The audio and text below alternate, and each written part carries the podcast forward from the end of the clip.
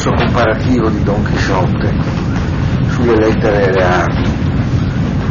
In realtà d'altra parte questa, questo luogo del Chisciotte presenta una tale serie di motivi di interesse per ciò che attiene al suo ruolo di parziale misanabim, di parziale messa in cifra della struttura complessiva della pratica che matura in questo testo, che probabilmente l'indugio potrebbe avere anche qualche sua giustificazione. Anche se quest'oggi l'intenzione di chi vi parla, che verrà in qualche modo servita dall'esposizione, dovrebbe almeno farci transitare con un po' di perentorietà dal filone di riflessioni che più direttamente si connettono con gli argomenti di cui Don Chisciotte più che mai trasparente su Cervantes viene a svolgere con un altro approdo alla sinossi che si sta tentando in qualche modo del Chisciotte, cioè quella che passa attraverso la figura sino ad oggi negletta di Sancio Panza.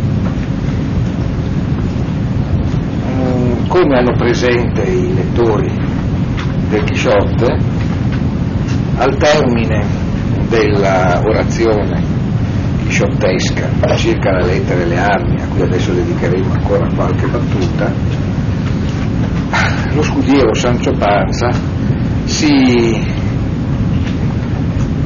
prende carico delle neglette necessità alimentari del cavaliere, che durante tutta la cena, come sapete di cena si tratta, ha parlato strappando un inopinato consenso a tutti i commensali, trascurando peraltro con superiore dignità cavalleresca e con perseverante ascesi di mangiare alcoché. E eh, non a caso Sancio Panza ripetutamente nel corso della cena tenta di convincerlo ad alimentarsi, precisando che dopo averlo fatto potrà evidentemente abbandonarsi ai piaceri della meditazione e contemporaneamente della locuzione come meglio vorrà. È sintomatico che questo atteggiamento eh, devoto e quasi materno di Sancio Panza, in qualche modo rivolto alla pura fisicità, bisognosa di cura e peraltro asceticamente negletta del cavaliere, cada per l'appunto a valle di questa orazione celebrativa dei meriti delle armi che come stiamo vedendo inserisce nel registro più usuale del delirio donchisciottesco il ritmo, in larga parte anche diverso, di una interpretazione fortemente legata a un sostrato vissuto della condizione militare e di quanto in essa opera come un elemento di veritiera e difficilmente governabile anche destrutturazione di un complesso di modelli culturali. Quando alla fine Don Quixote tace, e tace di fronte al consenso di tutti i presenti, che come accade altre volte nel Quixote, accolgono stupiti la saggezza che si distilla da quella follia, Sancio Panza può rilanciare la sua offerta, che il cavaliere mangi, perché indipendentemente da tutto ciò che si può parlare, si può dire delle lettere, della cavalleria, dell'arte militare, delle sofferenze che vi si possono condurre, si tratta pur sempre, come quotidianamente conviene fare, di mangiare. Sancio Panza, tutto sommato, a questa altezza interviene esattamente con lo scatto, per così dire, che gli è proprio, che è quello, come vedremo tra poco, andando ad incontrarlo ai suoi esordi nel sodalizio con Don Chisciotte, di chi aderisce al delirio di Don Chisciotte contemporaneamente non assumendolo.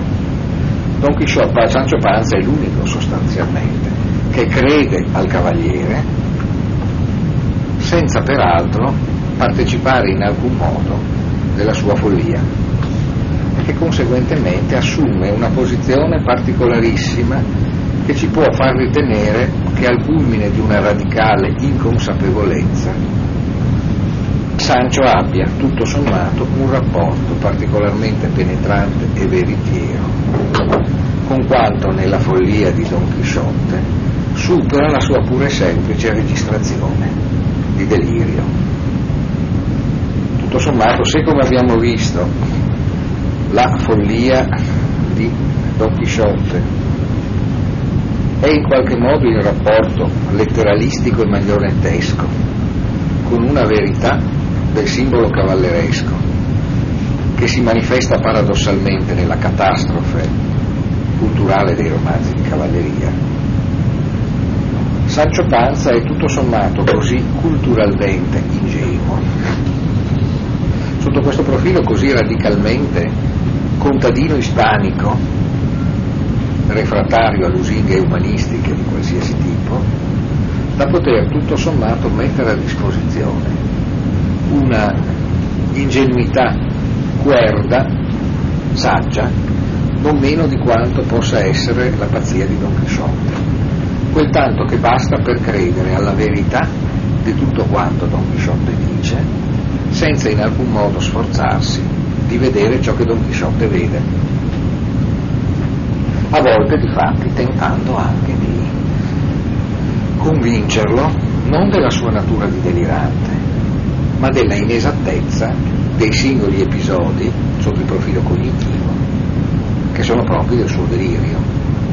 Ad esempio, mai mettendo in dubbio che vi siano giganti a cui tagliare la testa o perfidi incantatori, ma umilmente e rispettosamente facendo presente che i mulini a vento sono mulini a vento o gli otri di vino, otri di vino, sempre disposto, come vedremo peraltro, ad accettare una spiegazione favolosa che salvi il delirio di Don Chisciotte e nello stesso tempo non contraddica il verdetto dei sensi. Dicevo, è a mio avviso significativo che, Don, che Sancho Panza intervenga con eh, con tanta, con tanta determinazione in definitiva nel rivendicare le esigenze del puro vivere proprio alla fine di, una, di un discorso da parte di Don Chisciotte che passa insistentemente attraverso l'evidenza concreta della morte e della catastrofe del corpo.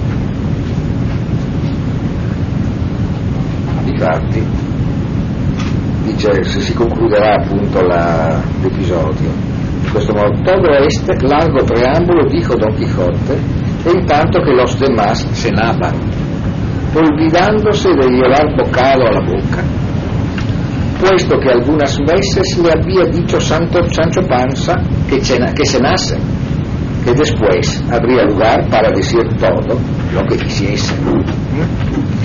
Tutto questo, eh, questo è il 33 eh, tutto questo lungo preambolo, disse Don Chisciotte, mentre gli altri mangiavano, mentre gli altri cenavano, dimenticandosi, trascurando di, di portare un qualsiasi boccone alla bocca, per quanto più volte Sancio Panza gli avesse detto di mangiare, che poi avrebbe avuto spazio e tempo per dire qualsiasi cosa volesse. Qualsiasi cosa volesse. Non a caso qui Don Sancho Panza lascia Don Quixote e se, è caso di dire demasiado lugar, troppo spazio. Perché lo spazio che lascia Don Quixote, che lascia Sancho Panza, come molte madri amorose, è quello dell'assoluta indifferenza di ciò che occupa come dire, in questo spazio che ci sarà dopo aver mangiato, che è la cosa importante. si potrà fare quanto si vuole quella cosa meno importante, che è parlare delle lettere della cavalleria. Ci sarà spazio spazio per tutte le bizzarrie, che si va di bene Sancio Panza non svaluta, ma che tende per così dire a sistemare come degli oggetti che volonterosamente vanno resi compatibili al suo mondo di cose.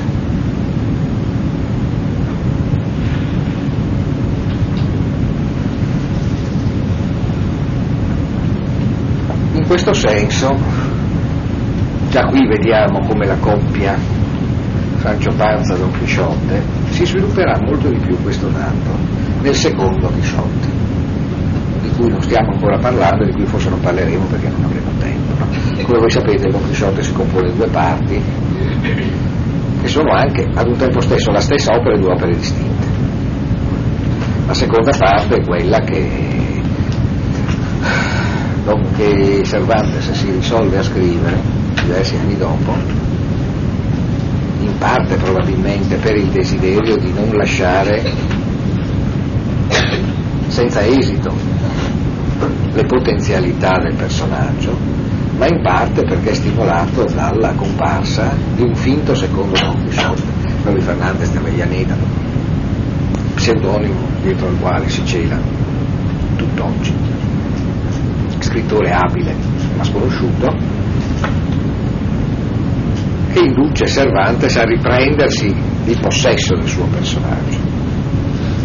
E indubbiamente nel secondo Chisciotte, che ha dimensioni pari al primo e una struttura interna non meno complessa, forse anche esteriormente più elaborata e che contiene episodi non meno noti di quelli che vi sono nel primo, in quella che è, come possiamo dire, la memoria metaletteraria del personaggio. Gli episodi che si associano all'immagine di Don Quixote, anche da parte di coloro che il romanzo non l'hanno letto ma loro l'hanno solo sentito di tanto in tanto citare, sono altrettanto numerosi nel secondo Quixote che nel primo. E nel secondo Quixote la parte di Sancho Panza è tutto sommato più estesa eh, anche se il personaggio mantiene lì le caratteristiche già abbondantemente profilate nel corso del primo Chisciotte. Certo, nel secondo Chisciotte Sancio Panza avrà, come possiamo dire, come avviene in certi serial, qualche episodio da protagonista, da protagonista del tutto assoluto in sostanza. Avrà tra l'altro l'incontro con la sua isola quella di cui parleremo poco, in cui Don Chisciotte al loro primo incontro gli ha garantito sarà governatore, nella quale si produrranno tutta una serie di casi, anche qui con una bel testacoda, ricchissimi di implicazioni intellettualisticamente dense e di una rete di finissime allusioni. Eh, però comunque per il momento lasciamo Sancio Panza eh, ancora molto al di qua nei suoi rapporti con l'Insula Barataria e eh, riprendiamo l'argomento che stavamo trattando. Quindi dicevo, non è un caso che proprio qui Don Quixote, Sancio Panza si comporti più che mai da Sancio Panza. A fronte dell'ossessione che caratterizza con una fortissima artificializzazione Don Chisciotte, che addirittura si è identificato con il plot senza tempo del racconto cavalleresco. Però come abbiamo detto altre volte, Don Chisciotte per così dire assume il racconto cavalleresco e nel racconto cavalleresco vede contemporaneamente tutte le fasi. C'è come una sorta di grande concentrazione e come avviene nei deliri vi è un aspetto di assoluta coerenza e di compattazione in questo. Anche se indubbiamente rispetto a questo Don Quixote mantiene un elemento fortemente soggettivato che è essenzialmente l'ostinazione sul suo desiderio e la capacità di riproporre in tutte le situazioni il suo delirio, bene o male, come modo di rapporto con coloro che incontra. Perché Don Chisciotte fraintende sempre tutto, però incontra sempre qualcuno. Coloro che Don Chisciotte incontra sono stravolti nel suo delirio, ma esiste pur sempre una qualche disponibilità per il lettore a pensare che proprio così li incontri veramente. Santo Panza invece è il tempo della fisiologia ed è l'adattamento sotto questo profilo sensato al ciclo nascita, riproduzione, morte.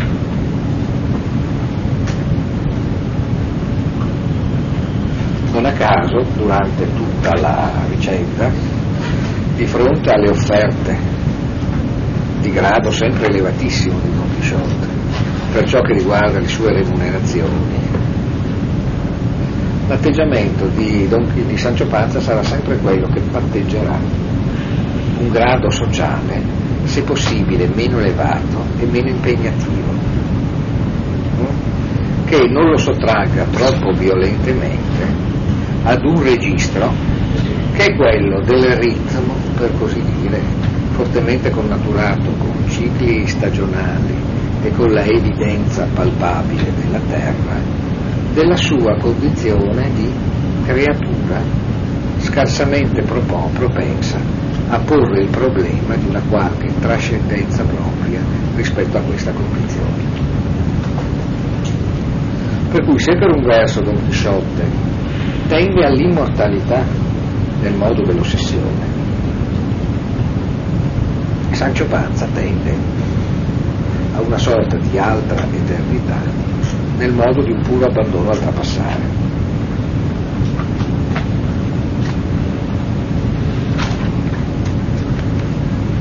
Come possiamo dire, una sua adesione tranquilla e serena alla propria mortalità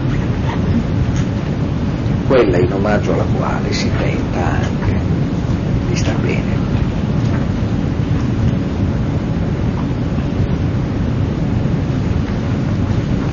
Ecco, eh, ripeto, tutto questo, o meglio, questo spunto che può esserci offerto da, sin d'ora da Sancio, viene a concludere il discorso appunto sulle armi.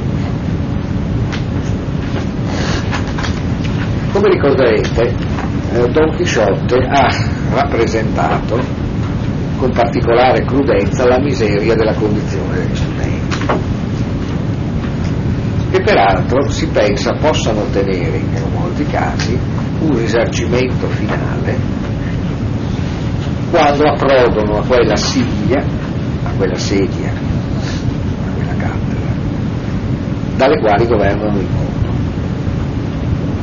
Questa è la sorte del letrado, del giurista fondamentalmente, che diventa giudice, vescovo e che a quel punto può in qualche modo permettersi come premio delle sofferenze vissute durante gli anni del suo studio di godere dei beni materiali che in qualche modo aureano, illustrano, celebrano la sua dignità e può esercitare il comando. Il fatto che costoro comandino da una siglia a una sedia, per così dire, indica anche effettivamente la distanza tra questa loro condizione e quella di coloro che, costituendo la forza che essi amministrano, sono invece a contatto con situazioni nelle quali è abbastanza arduo pensare di poter stare seduti.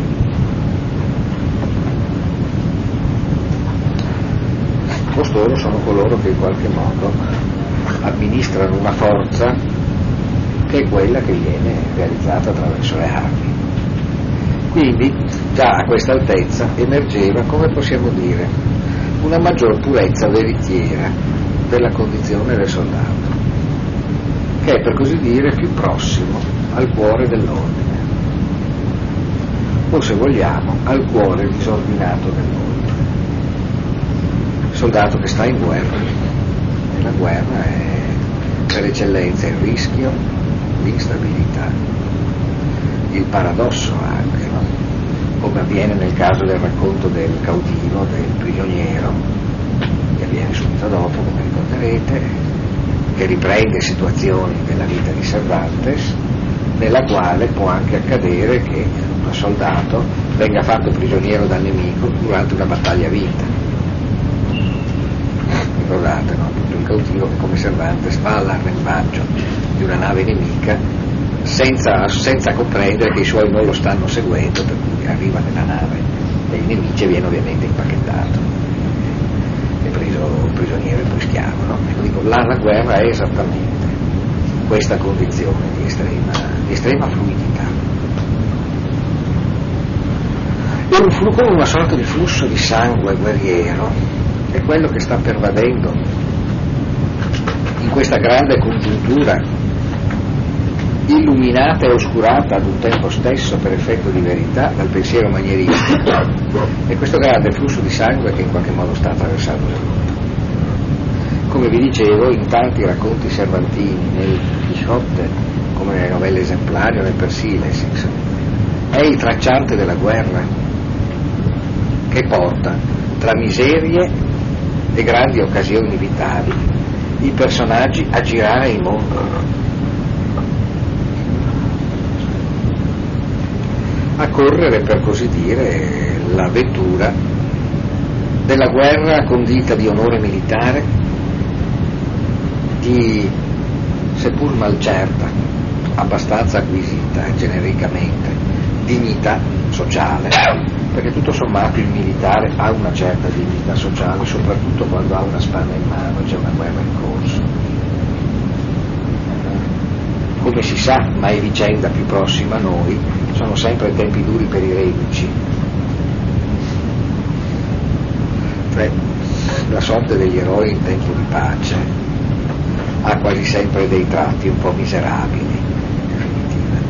Ma qui si è garantiti circa la continuità delle guerre. La Spagna fa guerre, farà guerre per tutto il Seicento, fino a quando comincerà inevitabilmente a perderne quindi la condizione instabile del soldato ha una sua semistabilità ed è per così dire parte della stoffa con cui è per così dire composta la geografia inquieta, anche così simbolicamente sovversiva di quest'epoca. Quindi nella condizione di militare siamo in qualche modo vicini a un cuore disordinato dell'ordine e questo è anche il passaggio che consente, perché siamo sul piano di un crinale logicamente ardito, al cavaliere errante Don Chisciotte di tenere almeno con una mano la tipologia, un po' diversa dopo tutto, del gentiluomo, soldato e poeta che era la tipologia a cui apparteneva Cervantes e che come abbiamo visto è la declinazione isparica del cortigiano, valente in armi ma colto, eh? capitano ma poeta, poeta militare piuttosto che poeta vescovo, poteva essere Galeazzo Florimonte, vescovo di Nicotera Tropea o Pietro Bello sono preti dopo tutto. O prevalentemente diplomatico e cortigiano come il conte Baldassare Castiglione. Comunque, una variante. Dall'altra parte del mare sarà in parte anche questa, la tipologia pre-shakespeariana, pre-elisabettiana. Della, del tardo rinascimento inglese. E, dicevo, e, e attraverso questo dare la mano anche alla condizione militare tout nell'orizzonte presente di Cervantes con tutte le caratteristiche, come si diceva una volta, di crudo verismo. E questo è ciò che tiene assieme. La condizione militare sta al cuore contemporaneamente nel suo disordine al cuore dell'ordine. Quel mondo relativamente ordinato che si disegna dalla sedia su cui stanno i vescovi, i giudici e gli amministratori ha la sua faccia vera nella guerra. E al cuore della guerra è possibile pensare che vi sia ancora quella grande prestazione d'ordine che era il cuore simbolico del cavaliere. E questo aprirebbe tra l'altro, anche qui volendo fare un po' di, di mescola, di mescola tra letteratura comparata e le teorie della letteratura, sarebbe un bel avvio per uno excursus attraverso le letterature europee di epoca in senso lato, moderna. Eh? Perché c'è indubbiamente questa cosa che oggi probabilmente scandalizzerebbe alcuni nostri istinti pacifisti, che è essenzialmente questo fatto che forme particolarmente elevate di interpretazione dell'estremo delle condizioni umane, dell'estremo intendo dire della condizione umana colta nel suo rischio più totale, che è quello in cui probabilmente lampeggia una sua essenza non tranquillizzante.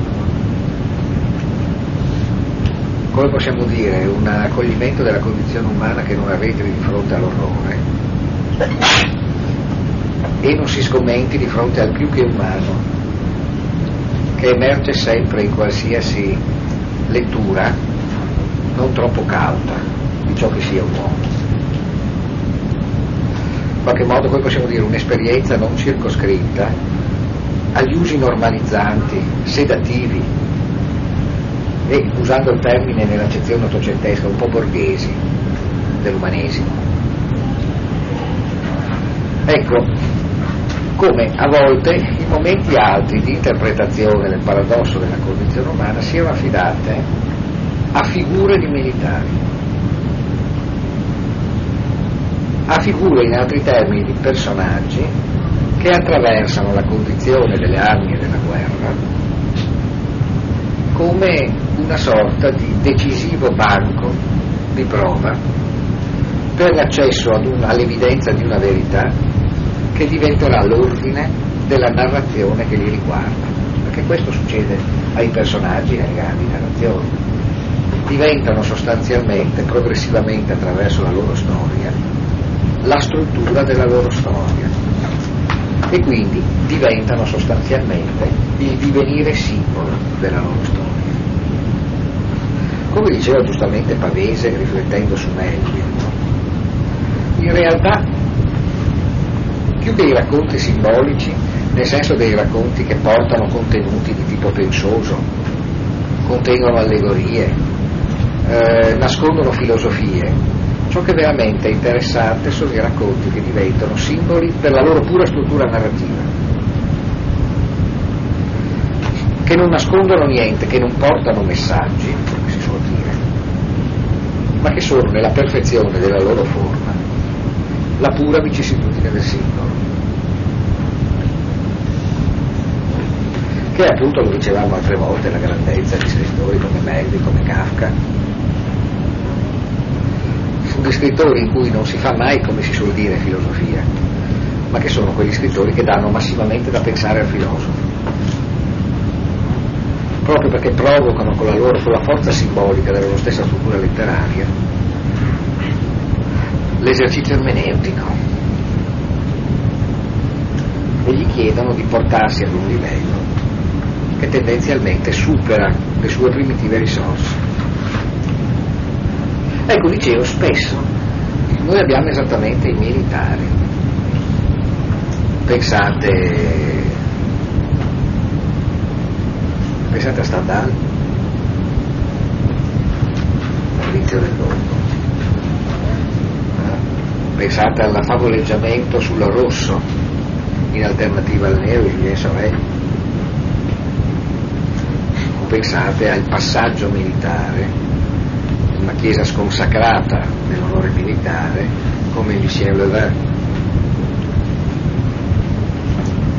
Ho nominato non a caso i tre luoghi dell'insediamento romanzesco statali, ex certosi di Parma, Rosseniero, Luciano Verna.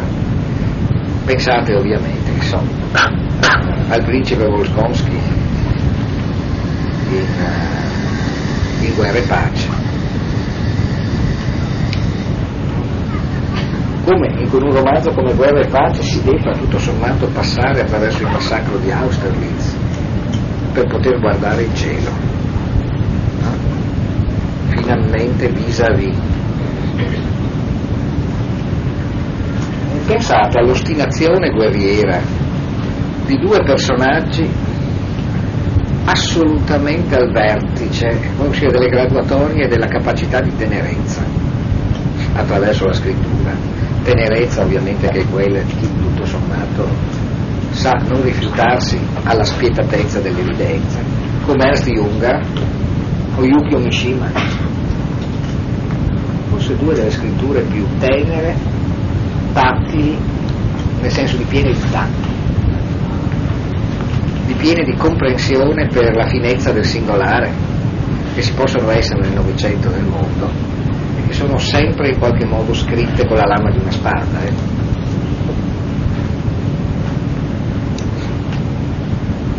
Oppure pensate, non so, su tutto il versante tedesco a insomma, personaggi che sono in qualche modo varia discendenza dei Telheim della mina con Barland di Lessing. Oppure, visto che avevamo citato Melville, sì certo, il capitano Vea, Weir che dir si voglia, il coprotagonista del grandissimo Billy Budd. Cioè sostanzialmente sono tutti personaggi ma dimenticavo ovviamente perché sto tentando di trovarne qualcuno che qualcuno abbia letto così ci interiamo insomma no? pensate a Conrad insomma no? qualcuno so, avrà letto non so l'Orgin vuole in tenebra no? la, la, linea d'ombra sì. Tutto sommato si tratta esattamente di luoghi di autoiniziazione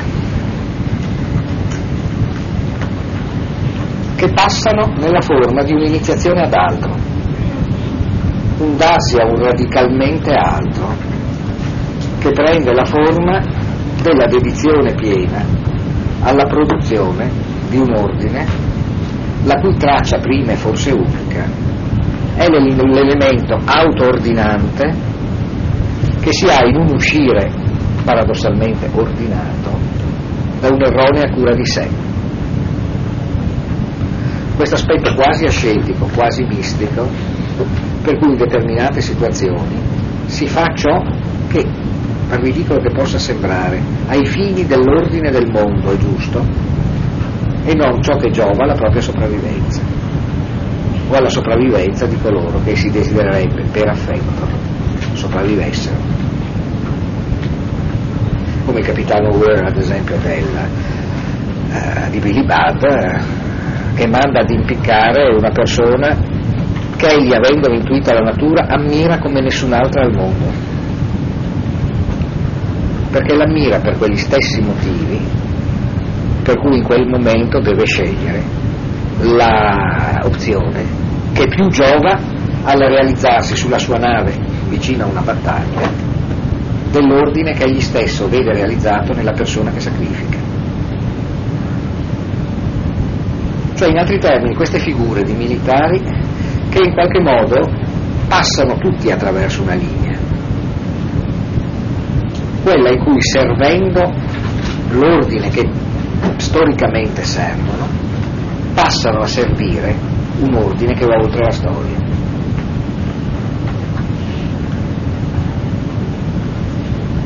Figure che hanno una fortissima attrazione perché vivono nella luce dell'oltre che ci sembra di intuire stare dove essi vanno senza aver remore, con quella nobiltà del gesto che come sappiamo è quella di chi non si trattiene, di chi col giusto passo compie un oltrepassamento, perché un oltrepassamento si compie soltanto camminando col passo giusto, è il passo che produce la linea oltre la quale si passa. forse qualcuno di voi ha visto un film di qualche anno fa di Chen Kaig.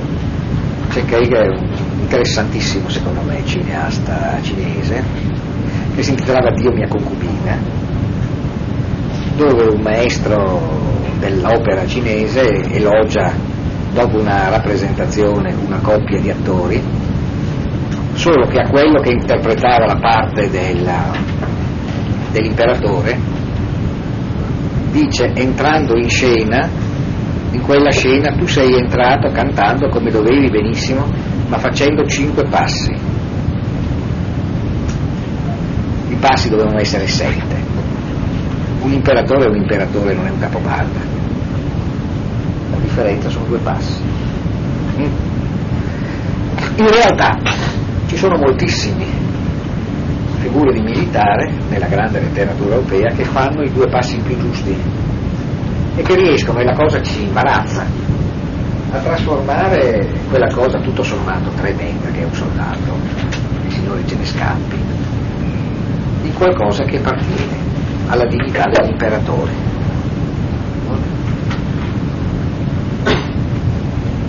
E questo, in qualche modo, è una parte è una parte di, una, di un filone da cui si può partire anche dall'apologia delle armi del nostro Don Quixote, che è tutto meno che una fanfara guerriera. E che come vedremo adesso trova il suo centro. Ed è un passaggio che può essere trasposto molto nell'ordine anche di una modernità più recente. Di un passo dove si nota che il centro della novità della condizione guerriera sta nello stare impavidamente al proprio posto. Cioè, in quella condizione dove paradossalmente l'eroismo militare consiste nel non far niente e stare fermi. Beh, gli eventuali germanisti eh, avvertiranno che questo problema è al centro di quella sorta di dibattito plurimo congelato in forme perfette e poco verbose che è il Princeton Homburg di Kleist dove non a caso si tratta di capire se un tizio che va alla carica con il suo squadrone il suo reggimento è un eroe perché vince la battaglia o è un traditore perché gli si era detto che qualsiasi cosa accadesse doveva star fermo se si, non ordine ma ritroveremo più o meno questi temi andando avanti. Mm.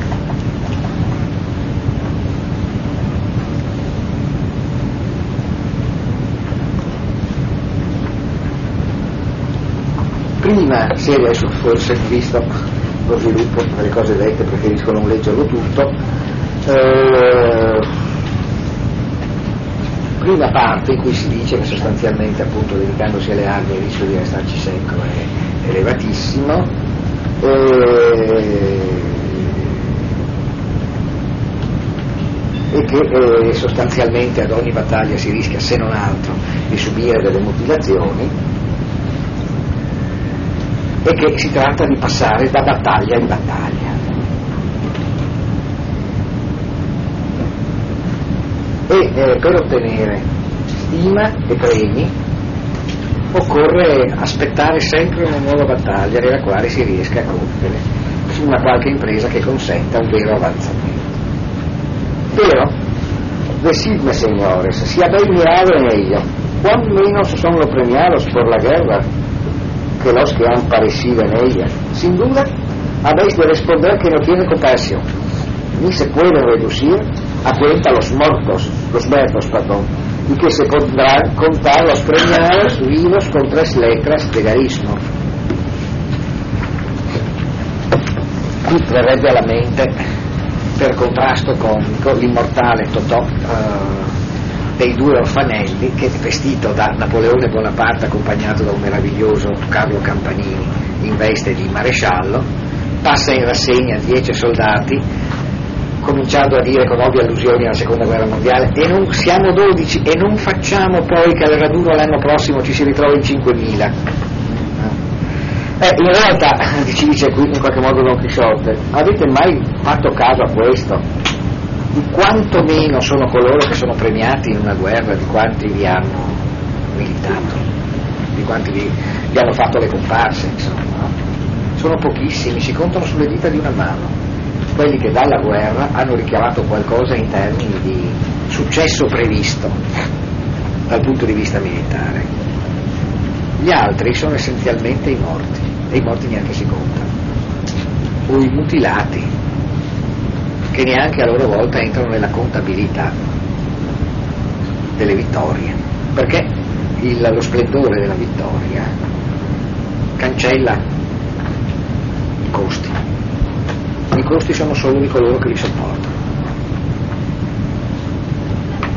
Se fosse solo per questo, questo argomento torna frequentemente eh, nelle fibre del discorso, varrebbe proprio la pena di non starci.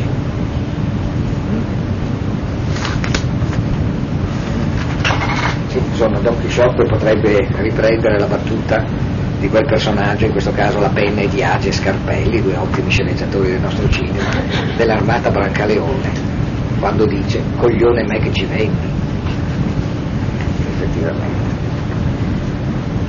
Ecco todo esto es al revés en los letrados. Porque de faldas que no quiero decir de mangas todos tienen en que entretenerse insomma al di là del gioco di parole è molto diverso per i giuristi i quali in un modo o nell'altro trovano sempre cosa ricavarne. Así que, aunque es mayor el trabajo del soldado, es mucho menor el premio. Pero a esto se puede responder que es más fácil premiar a 2.000 letrados que a 30.000 soldados, porque a aquellos se premia con darles oficios que por fuerza se han de dar a los de su profesión, y a estos no se pueden premiar sino con la misma hacienda del Señor a quien sirven. y esta imposibilidad fortifica más la razón che tengo. Mm? Così dice, comunque nel lavoro del soldato il premio è sempre molto minore, però a questo si potrebbe obiettare, dice Pizzotto, che è più facile, anche questa è una grossa intuizione dal punto di vista della, della filigrana filosofico-politica, per dir così, ovviamente Cervantes non ci penserebbe a dare dell'insensato a questo termine, no? Ma immaginatevi se lui vuole fare della filosofia però c'è questa prestazione obiettiva del suo discorso, no? Dice è molto più facile premiare 2000 giuristi che 30.000 soldati. Perché quelli, cioè i giuristi, si premiano dandogli una carica, dandogli un ruolo. Che ruoli che si devono comunque dare a coloro che fanno quel tipo di professione. mentre invece i soldati si possono premiare soltanto ricorrendo alle casse, alle finanze, assienda, alle finanze del signore che si servono. E questa impossibilità, dice però appunto eh, Chisciotte, Chisciotte, rende ancora più forte la mia ragione. Mm? Più nobile la condizione del soldato, perché è logico che sia premiato al di sotto dei suoi meriti perché dice è facile tutto sommato capire che il 2000, la proporzione è presente 2000, 30.000. 2000 letrados, eh? insomma li si può premiare perché dopo tutto ci sono dei posti che hanno una certa ragione di esserci nell'amministrazione dello Stato. Qui si sta, state pensando, quando parliamo di Stato in questa epoca, parliamo di qualcosa che è comunque molto distante dallo Stato come noi lo conosciamo. Eh? Eh, sotto questo profilo dobbiamo comunque però pensare a un complesso di funzioni che sono quelle di una struttura burocratica, anche se in larga parte meno inconfrontabile con la nostra. Ora comunque, soprattutto se guardiamo dalla specola, della monarchia spagnola una certa quantità di funzioni da destinare a dei laureati delle non molte università spagnole, che dopo tutto sfondano non tantissimi studenti rispetto inteso alle legioni attuali, ecco, tutto sommato li si trova, li si trova questi posti. Mentre invece per premiare i soldati bisogna pagarli.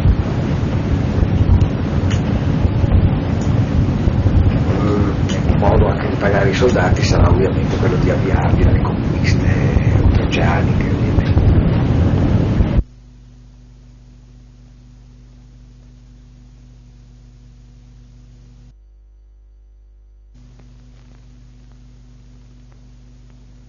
ma si contrappone senza conflitto, perché c'è una logica in questo. All'elemento invece mobile, disordinato, ordinato della guerra. Don Quixote ammette la dimensione d'ordine, quindi anche di corrispondenza, di meriti e di premi, è tutto sommato molto maggiore per ciò che riguarda i, gli addottorati. È molto maggiore per ciò che riguarda quell'ordine civile che poggia però come un'isola mobile sul mare della guerra. Eh? Come, vedete, come sappiamo, in qualche modo il fine di questo paradosso sarà che i veri operatori di pace sono i soldati. Perciò perché sono coloro che si assumono, per dirla brutalmente, l'inesauribilità del problema dell'ordine. Sono essenzialmente coloro che fanno da interfaccia tra l'ordine con quella quotidianità potenzialmente disordinata che cessa di essere disordinante solo attraverso l'uso della forza. E c'è anche qualcosa di più che stiamo per vedere, la sensazione che il massimo grado, per così dire, di decenza, di dignità della pratica che produce l'ordine, si ritrova in coloro che sperimentano su se stessi la durezza mutilante di ciò che serve per produrre ordine soldati sono coloro che producono le condizioni dell'ordine e vedono scritte sul loro corpo le lettere, per così dire, che compongono il discorso violento dell'ordine. In loro l'evidenza della violenza, potremmo dire un po' Gewalt, in un certo senso per giocare su una semantica come quella tedesca che rende più forte questo tipo di ragionamento, ecco l'aspetto di rigore, di rigore di Gewalt, di forza violenza, eh? che in qualche modo sta al cuore di ogni ordine politico, eh, loro la vivono senza veli. Eh? Questo dà loro una qualche purezza. La condizione invece dei letrados è quella in cui si fruisce di questa prestazione, ma si può proiettarsi sullo sfondo di un mondo pacifico.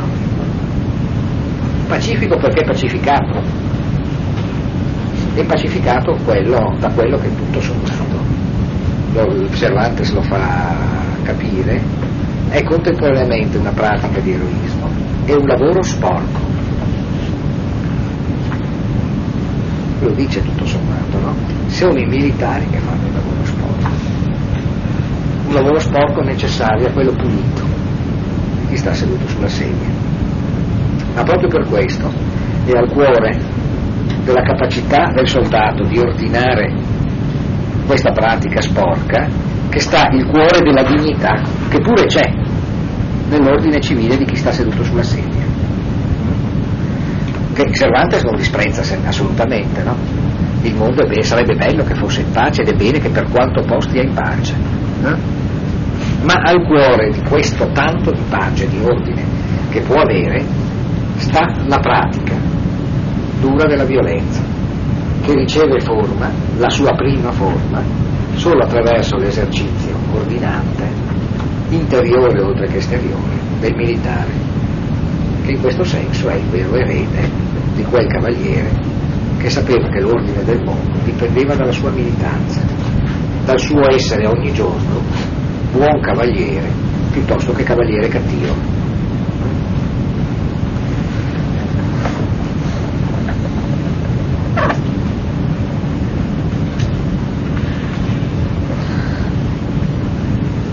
Eh, proseguendo su questo e saltando qualche battuta, y entre las que he dicho, dicen las letras que sin ellas no se podrían sustentar las armas, porque la guerra también tiene sus leyes, sus leyes y está sujeta a ellas, y que las leyes caen debajo de lo que son letras y letrados. E tra le cose che appunto vengo a dire, no, che ho detto, sostengono le lettere, per lettere sappiamo cosa vogliono intendere dire, insomma, gli intellettuali che non fanno la guerra, ecco questo.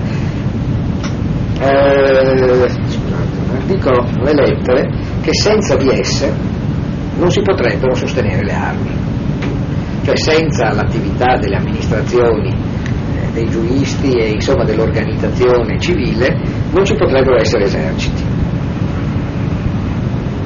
Perché la guerra stessa ha delle leggi e sta soggetta alle leggi e che le leggi cadono sotto quello che sono le leggi e i giuristi.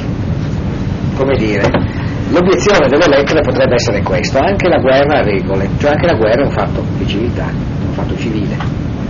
Anche la guerra in qualche modo fa parte di una configurazione culturale. Ha cioè delle leggi, e sapete, questa, a quest'epoca noi ci troviamo di fronte nel contesto europeo a una forte codificazione del fatto bellico, in parte anche eredità di una forte codificazione cavalleresca.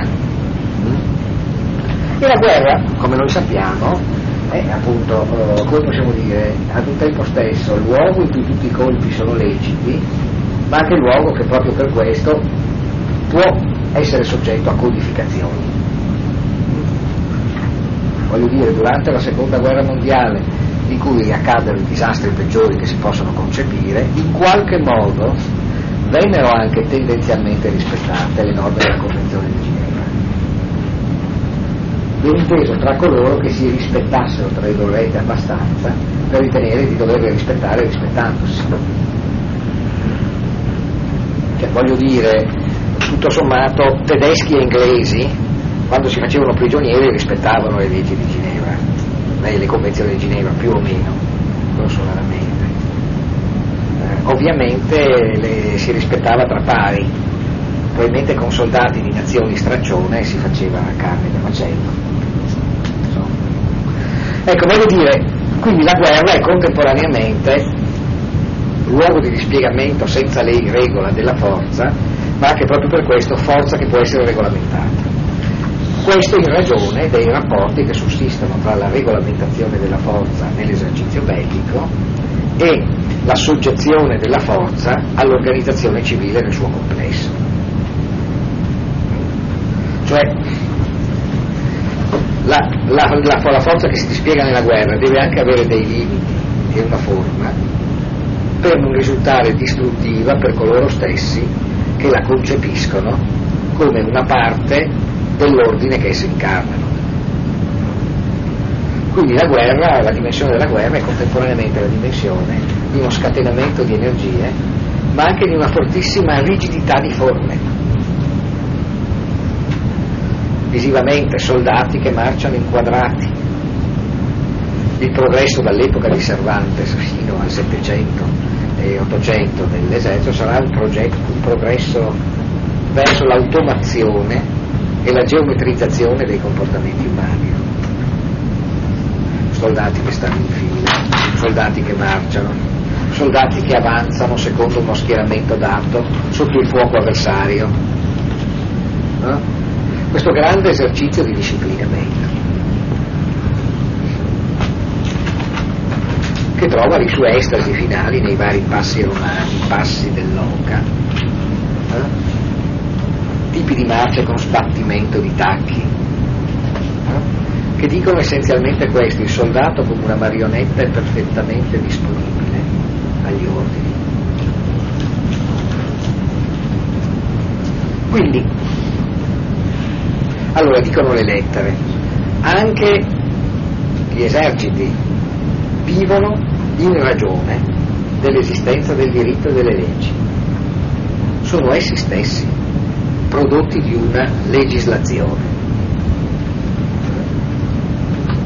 Da un certo punto di vista potremmo ricordare che tutto sommato l'ordine, le prime grandi figure d'ordine anche grecamente, pensate a una nazione come quella di Taxis,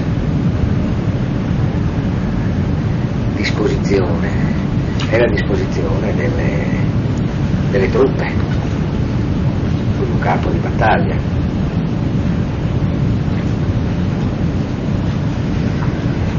Ecco, questa è la deduzione delle lettere. A esto risponde las armas que las leyes no se podrán suntestar sin ellas, porque con las armas se defiendes las repúblicas, se conservan los reinos, se guardan las ciudades, se aseguran los caminos, se despejan los mares de cosarios y finalmente, si por ellas no fuese, las repúblicas, los reinos, las monarquías, las ciudades, los caminos de mar y tierra estarían sujetos al rigor y a la confusión que trae consigo la guerra, el tiempo que dura y tiene licencia de usar de sus privilegios y de sus fuerzas.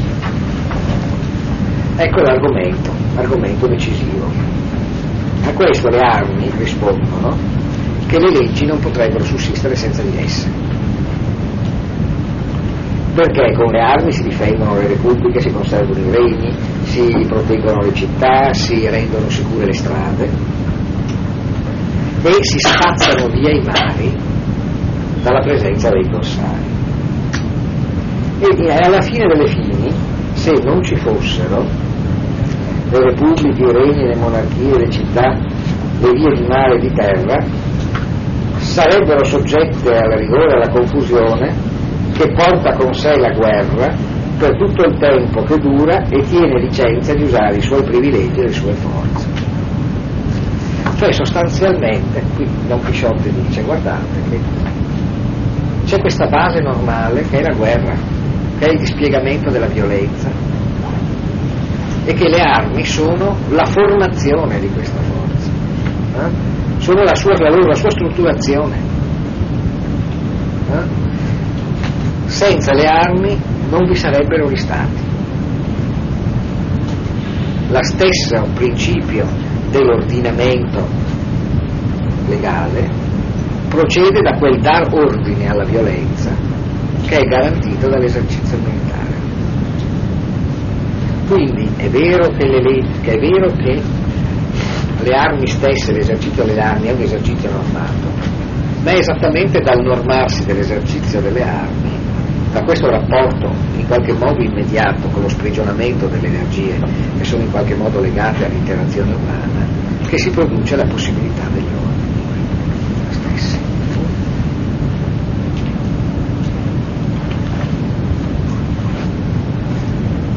E conseguentemente, ovviamente, cosa che conferma questo scatto, mentre per gli studenti che poi diventeranno ovviamente giuristi c'è tutto il complesso dei rischi delle sofferenze legate alla povertà fino al raggiungimento del successo. Questo è il passaggio ulteriormente decisivo ma che replica quello che abbiamo fatto. Per il soldato c'è la possibilità di perdere la vita.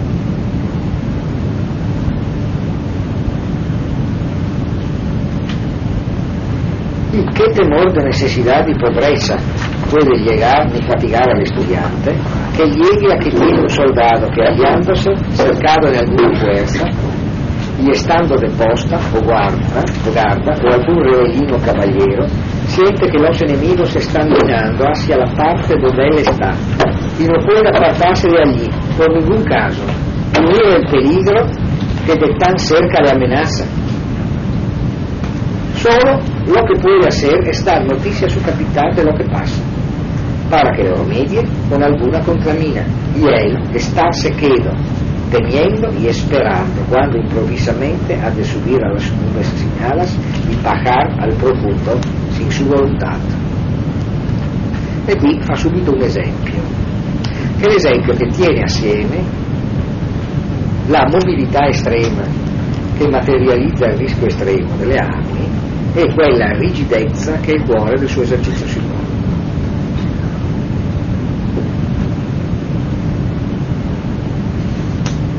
E di fatti, che condizione di necessità e di povertà può arrivare e dare un documento, dare disagio allo studente che possa compararsi, che possa arrivare a quella di un soldato che essenzialmente per arrivare alla sostanza messo in una situazione nella quale, senza, senza indicare su tutti i termini tecnici, messo essenzialmente di guardia uno spalto, interno o esterno alle mura di una città, veda che i nemici stanno scavando una mina esattamente sotto il luogo dove stanno. Sapete com'era la tecnica in questi attardi 500, primo 600? Si scavava una mina sotto un bastione, si portavano dei, dei barilotti di, di polvere, dopo si accendeva, se non si era scemi si scappava ovviamente, e il barilotto saltava e saltava il bastione. Allora dico, pensate al soldato che è lì sul bastione, vede che questi stanno, stanno facendo la mina e comunque, visto che è stato comandato di restare lì, non può andarsene per nessun motivo. Né poter far nulla contro il pericolo che lo minaccia da così vicino. Ciò che può dare, può fare casomai, è dar notizia dell'accaduto al suo comandante. Perché operi con una qualche contromina la tecnica della contromina è appunto una tecnica che serviva, ripetendo la stessa operazione, a bloccare la mina dell'avversario. E comunque lui, Yel, starsene lì fermo, temendo e aspettando. Quando improvvisamente può salire al cielo senza ali o sprofondarsi nel profondo senza sua volontà deve stare fermo, aspettando, sapendo che il suo attendere può significare un'esplosione che lo porti in alto, dove salirà senza ali per volare, o può sprofondarlo senza che lui abbia nessuna voglia di scendere. Ma il cuore della condizione militare è questo. Non è tanto la battaglia, ma questa condizione in cui si può e si deve star fermi di fronte alla certezza della propria morte.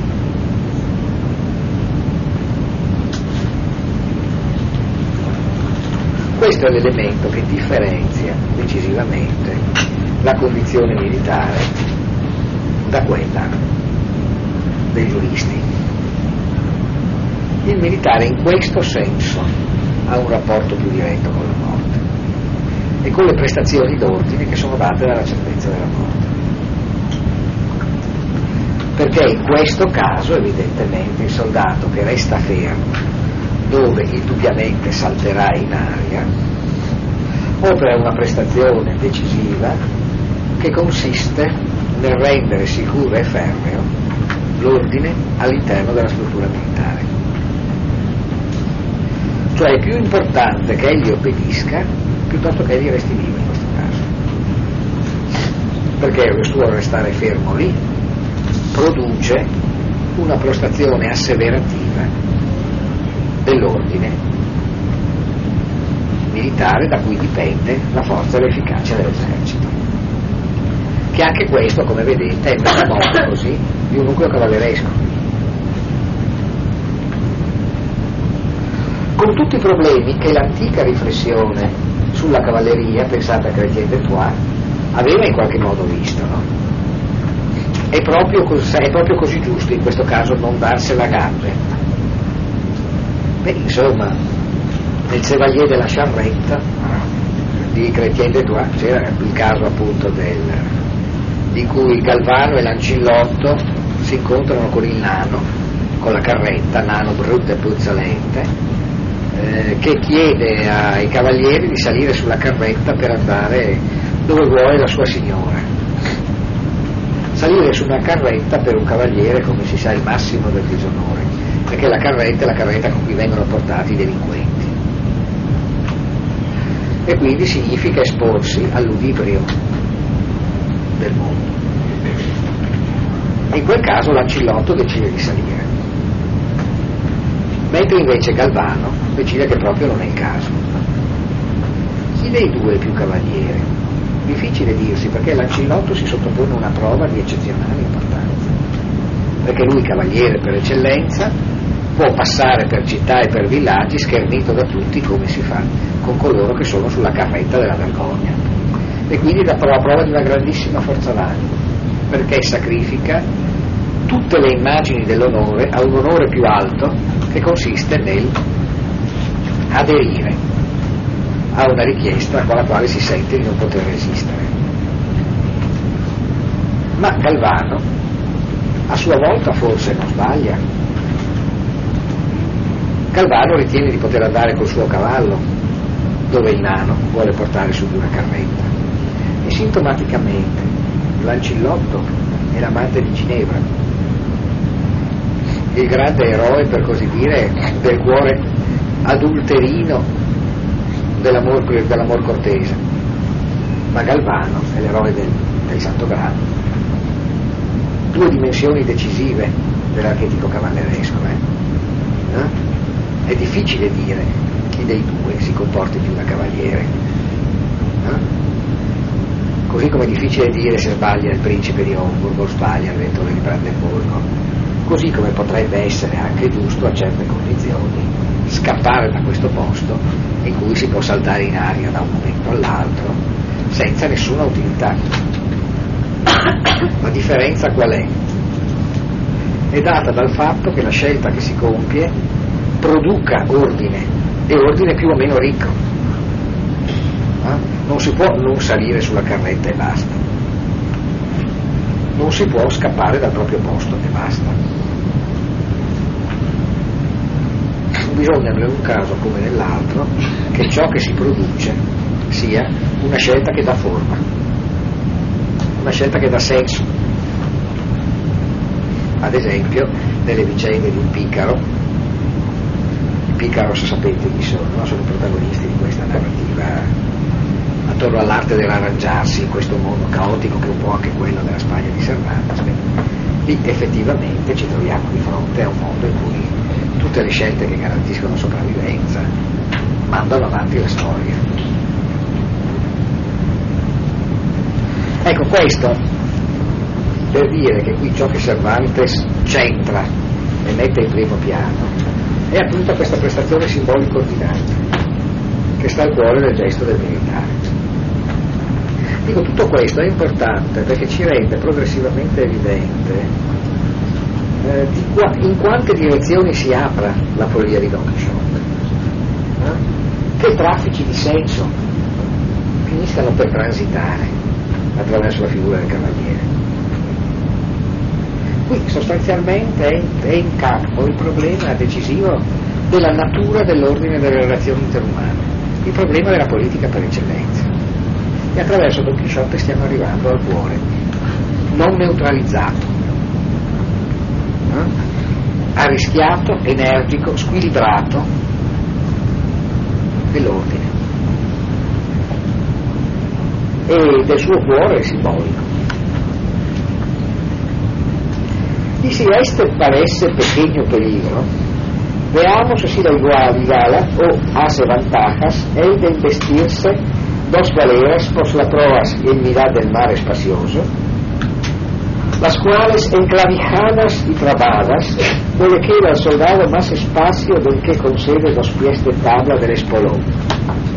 Y con todo esto, viendo que tiene delante de sí tantos ministros de la muerte que le amenazan cuantos canones, canones de artillería se asestan de la parte contraria, que no distan de su cuerpo una lanza, y viendo que al primer descuido de los pies iría a visitar los profundos senos de Neptuno y con todo esto, y con intrépido corazón, llevado de la obra que le incita, se pone a ser blanco de tanta tamusería y procura pasar por tan estrecho passo al bajel contrario. Situazione che già anticipa quella poi della vicenda del cautivo in definitiva. No? Se non vi basta questo esempio, pensate allora a quello di chi sta su una nave, eh? sulla nave si trova in spazi limitatissimi, si trova a contatto con un'altra nave, è praticamente a non più di distanza da una lancia dai cannoni avversari, ha soltanto un ponticello minuscolo da cui potrebbe cadere in qualsiasi momento in mano e su quello però si butta, sulla nave degli avversari. No?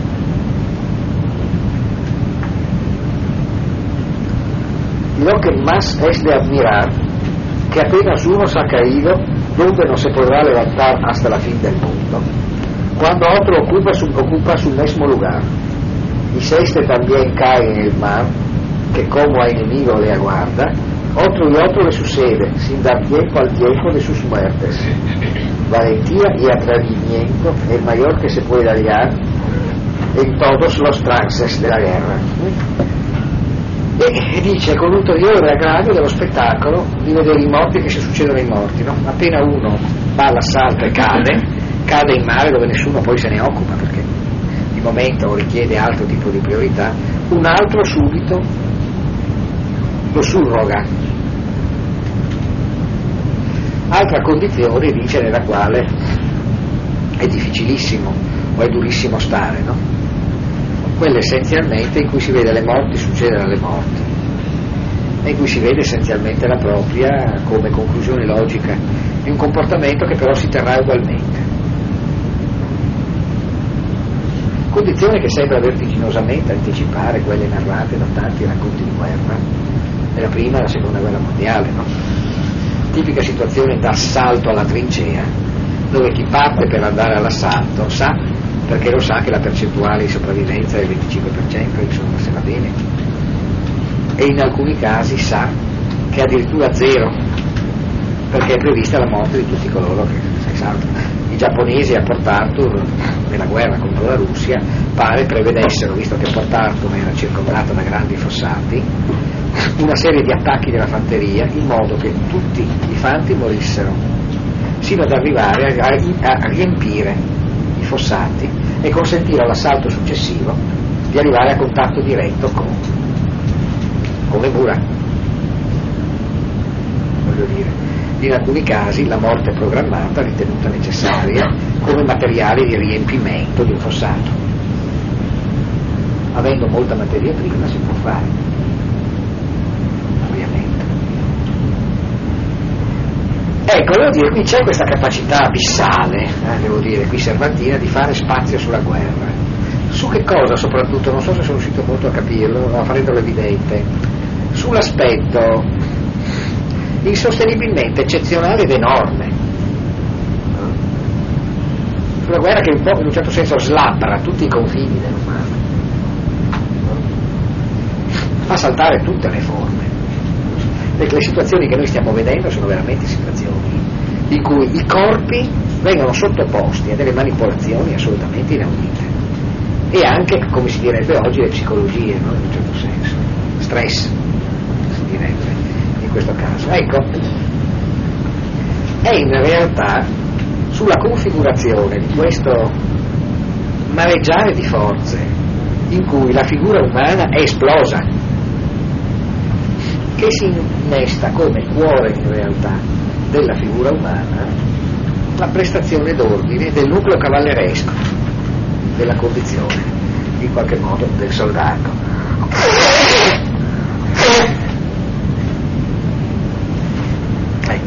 La cosa ovviamente poi procede con uh, ulteriori passaggi che sarebbero tutti da valorizzare eh, puntualmente tutti in qualche modo sembrano fatti per evocare altrettante sezioni di biblioteche romanzesche e,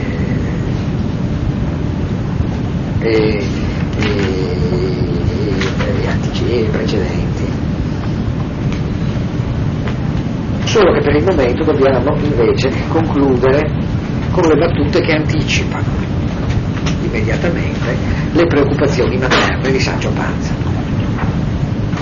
che sono quelle che riconducono questo discorso così lontano dalle comiche caricature di avventure cavalleresche di Don Quixote, dove, come sapete, quando va male va a finire a botte, eh? che sono però per fortuna quasi sempre botte eh, da film comico insomma Don Chisciotte si riprende più o meno sempre.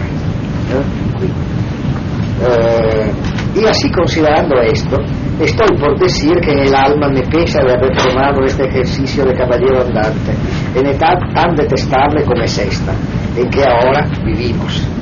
Cioè, e, e, considerando tutto questo,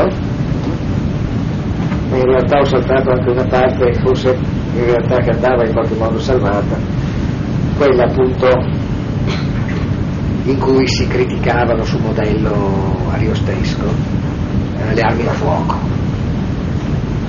Eh, che anche questo è argomento che potrebbe essere adeguatamente analizzato perché aumenta la forza paradossale eh, dell'esperienza annichilente della guerra, no? perché sulla scia di Ariosto dice, dice Cervantes, no? con un fucile possibile in un istante, con un'unica pallottola, eh? uccidere qualcuno che sul piano del valore eh? meriterebbe vivere secoli, mentre non meriterebbe di vivere chi gli ha sparato e magari è così vile che mentre spara scappa per paura dell'esplosione stessa. Eh? Dico, è così assurdo, dice in questa epoca, introduce quello che ha appena detto Don Chisciotte, che uno può essere un grande cavaliere, coraggiosissimo e di grande abilità e può trovarsi di fronte a un vile che ha paura lui stesso di sparare, ma che se spara può ucciderlo.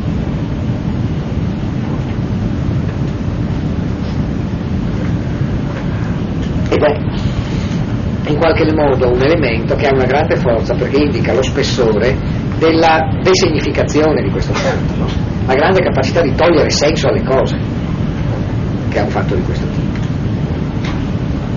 Così, considerando questo, sto quasi per dire che eh, mi pesa nell'anima di aver preso a compiere l'esercizio di cavaliere in un'età tanto detestabile come questa, di cui ora viviamo porque aunque a mí ningún peligro me pone miedo, todavía me pone recelo pensar si la pólvora y el estaño me han de quitar la ocasión de hacerme famoso y conocido por el valor de mis brazos, de mi brazo y filos de mi espada, por todo lo descubierto de la terra, de la tierra. Scusate con l'impace nella lettura, ma eh, dato l'atmosfera io non vedo quello che sto leggendo quasi, e quindi vado a memoria, a volte ci sono dei, dei, dei imperfezioni in spagnolo. E così, eh, cioè perché eh, per quanto eh, a me nessun pericolo dia timore, tuttavia mi dà con una sorta di disgusto pensare che la polvere da sparo e lo stagno, la pallottola, mi possono togliere l'occasione di rendermi famoso e conosciuto per il valore mia, del mio braccio e per il filo della mia spada per, su tutta la terra tutta l'immensità dell'interno. Ecco. Pero haga al cielo lo que fuere servido, que tanto seré más estimado, si salgo con lo que pretendo cuanto a mayores peligros, me he puesto que se pusieron los caballeros andantes de los pasados siglos. Conclusione palesemente comica, però di una comicità carica di implicite, perché dice Don Chisciotte, però proprio per questo, visto che io faccio il cavaliere in epoca d'armi da fuoco, risulta evidente che io più dei cavalieri delle altre epoche mi espongo al pericolo. Perché oltre a espormi al pericolo di qualsiasi cavaliere di un tempo, io mi espongo anche al pericolo che deriva dal fatto di essere cavaliere errante in un'epoca di decadenza in cui qualsiasi cavaliere errante può essere ucciso con un colpo di pistola da qualsiasi vigliacco. Che però, ripeto, è l'estrema comicità, l'estrema ritorno di Don Chisciotte alla sua follia, però nello stesso tempo ha questo retrogusto assolutamente serio e ci dice che effettivamente l'impresa di Don Chisciotte, l'impresa di Cervantes a ridosso di Don Chisciotte è un'impresa particolarmente ardua e con la sua difficoltà particolarmente ricca e meritevole. No? Anche per Cervantes ritrovare il filo dell'ordine che ha sperimentato in una forma tardiva come gentiluomo poeta come militare poeta comporta una grande impresa, insomma, che è il Don Quixote, che è il Don Quixote, che è il libro.